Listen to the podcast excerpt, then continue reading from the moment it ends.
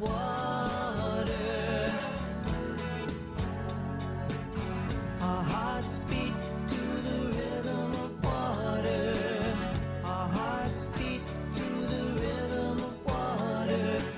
The Women Mind the Water podcast engages artists in conversation about their work and explores their connection with the ocean. Through these stories, Women Mind the Water hopes to inspire and encourage action to protect the ocean and her creatures. Today, I am speaking with Polly Dawson.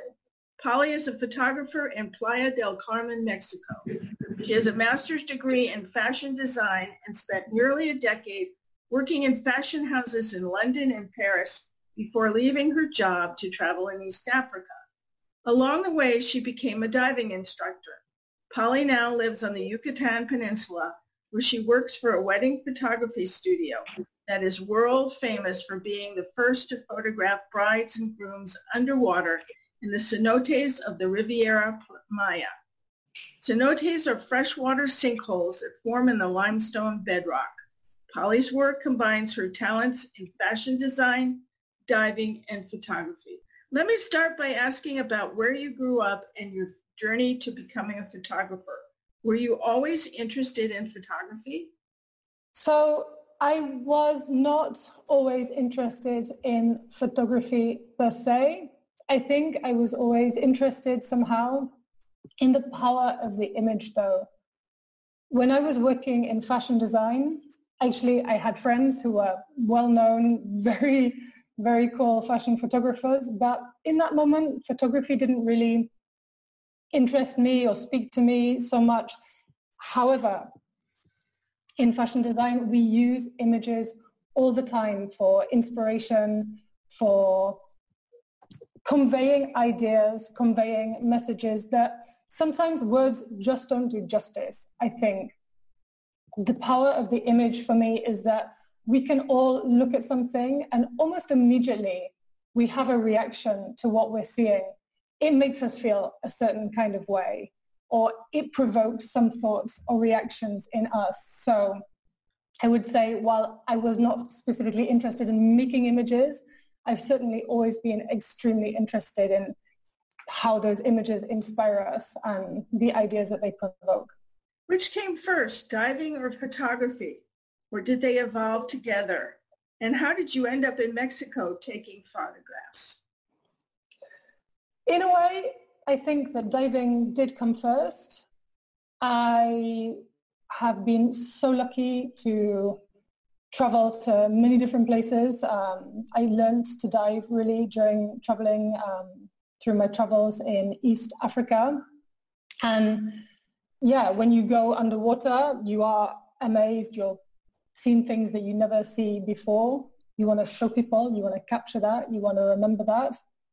And I had an opportunity to work for one year in Djibouti, which is in the Horn of Africa. It's a small, stable little country on the Horn of Africa that's known because that's where the security teams jump on the boats to protect from the Somalian pirates. There you go. And the company that I worked for, actually, we were um, taking uh, members of the US military diving as a recreational activity and we also had some commercial diving equipment in um, in our offices because we have all these cargo ships in the area. So we were trying to also go underwater and, and survey the ships as well. And I found in a cupboard basically a little, the tiniest, littlest underwater camera and just took it diving with me one day where where we were working the water is not very clear but it's full, full, full of food. Djibouti is actually one of the easiest places in the world to see whale sharks because the waters are just so rich that they just go and scoop it up basically. And the waters are full full full and rich with fish. You can lose your divers in the fish. So it's just natural i think when you have a way to record that and share it and revisit it and show other people you want to do that. So when I finally made it to Mexico, I found myself in a very unique location, not so much for the ocean life, but for the life in the cenotes. So as you mentioned, the cenotes, they are freshwater sinkholes, you can call them. Really, the whole of the Yucatan Peninsula is a Swiss cheese of underwater river systems. There are no surface rivers in this part of Mexico. The water just goes straight through the rock and finds its way to the ocean through the rock. One of the very special things about these cenotes is because the water is going through the rock to get in there, it's filtered on the way down. It's like a water filter, a Brita filter, and the water is really, really clear. So whereas in the ocean, you can expect to maybe have 20 meters visibility, say 65 feet visibility. In the cenotes, it's more like 70 meters or 230 feet. So you can see forever. And combined with that, you have beautiful rays of light.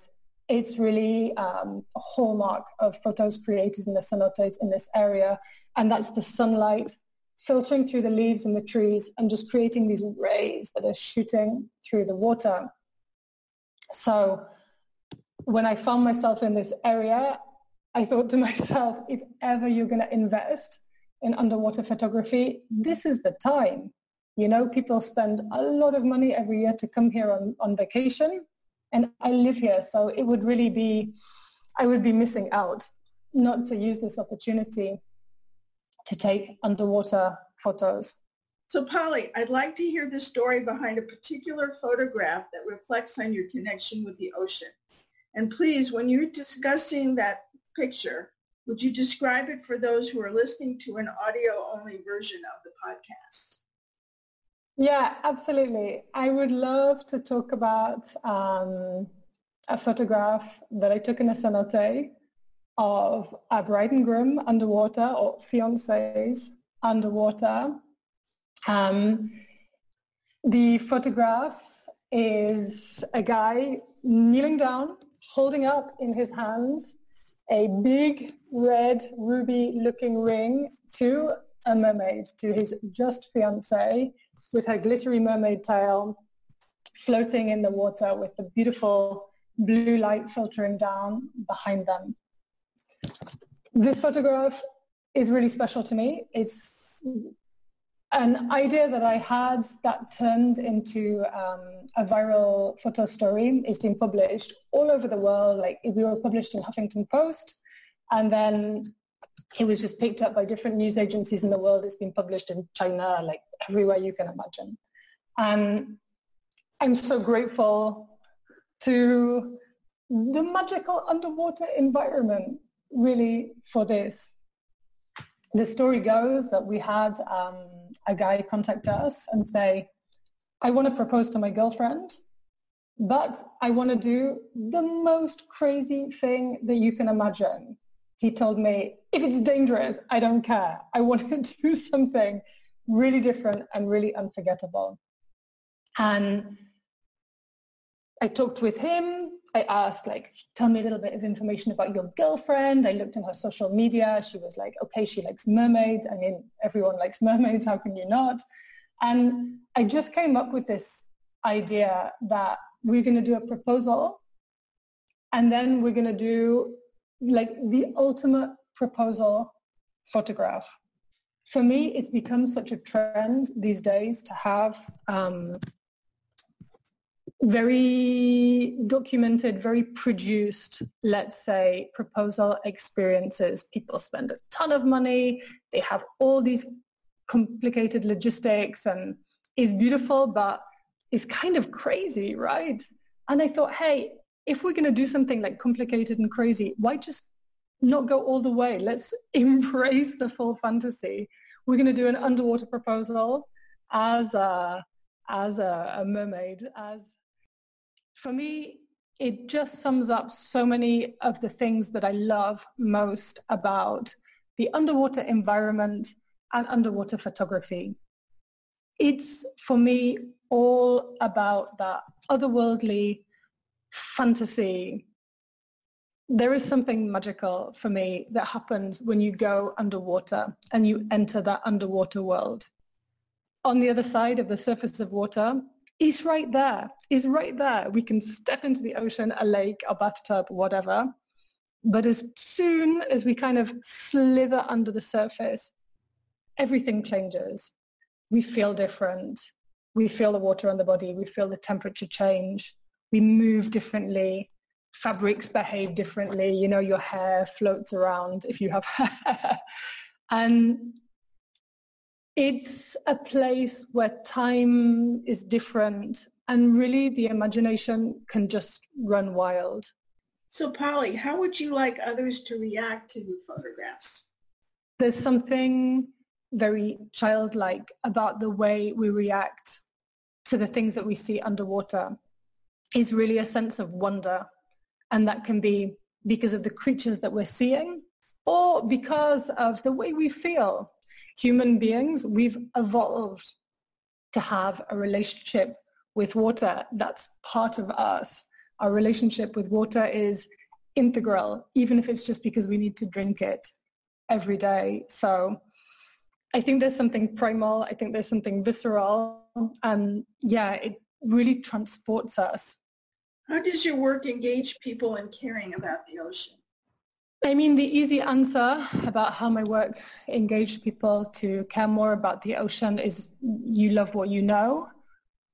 I think is very interesting, especially that I work primarily in the cenotes these days, which are inland um, fresh water sources of water. Um, we, when we think about like the water and conservation, we think about the ocean a lot. We think about turtles with straws in their noses or trash floating or whatever it may be, pollution-wise. But a lot really happens inland also in this part of Mexico because it's a Swiss cheese. Everything that goes into the land goes into the water and the water is connected to the ocean and you really feel that and see that many many tourists who visit this area they're going to experience like the rivers the underwater rivers flowing into the ocean. And i think that's just another degree of understanding about the connection. What's next for you? Right now i want to make a little bit more the circle come back a little bit more to the fashion way of being. It's been an amazing experience for me working with brides and grooms, working in the wedding industry in this um, part of Mexico. But I would like to start as well doing some more, let's say, creative um, photography or artistic or something where I don't have to worry about if the bride's going to like how her face looks or worry about how her hair is or whatever. And I think that allows much more possibility for creative expression and to use all the beautiful gifts that there are around us in this area to create really special um, and unique imagery.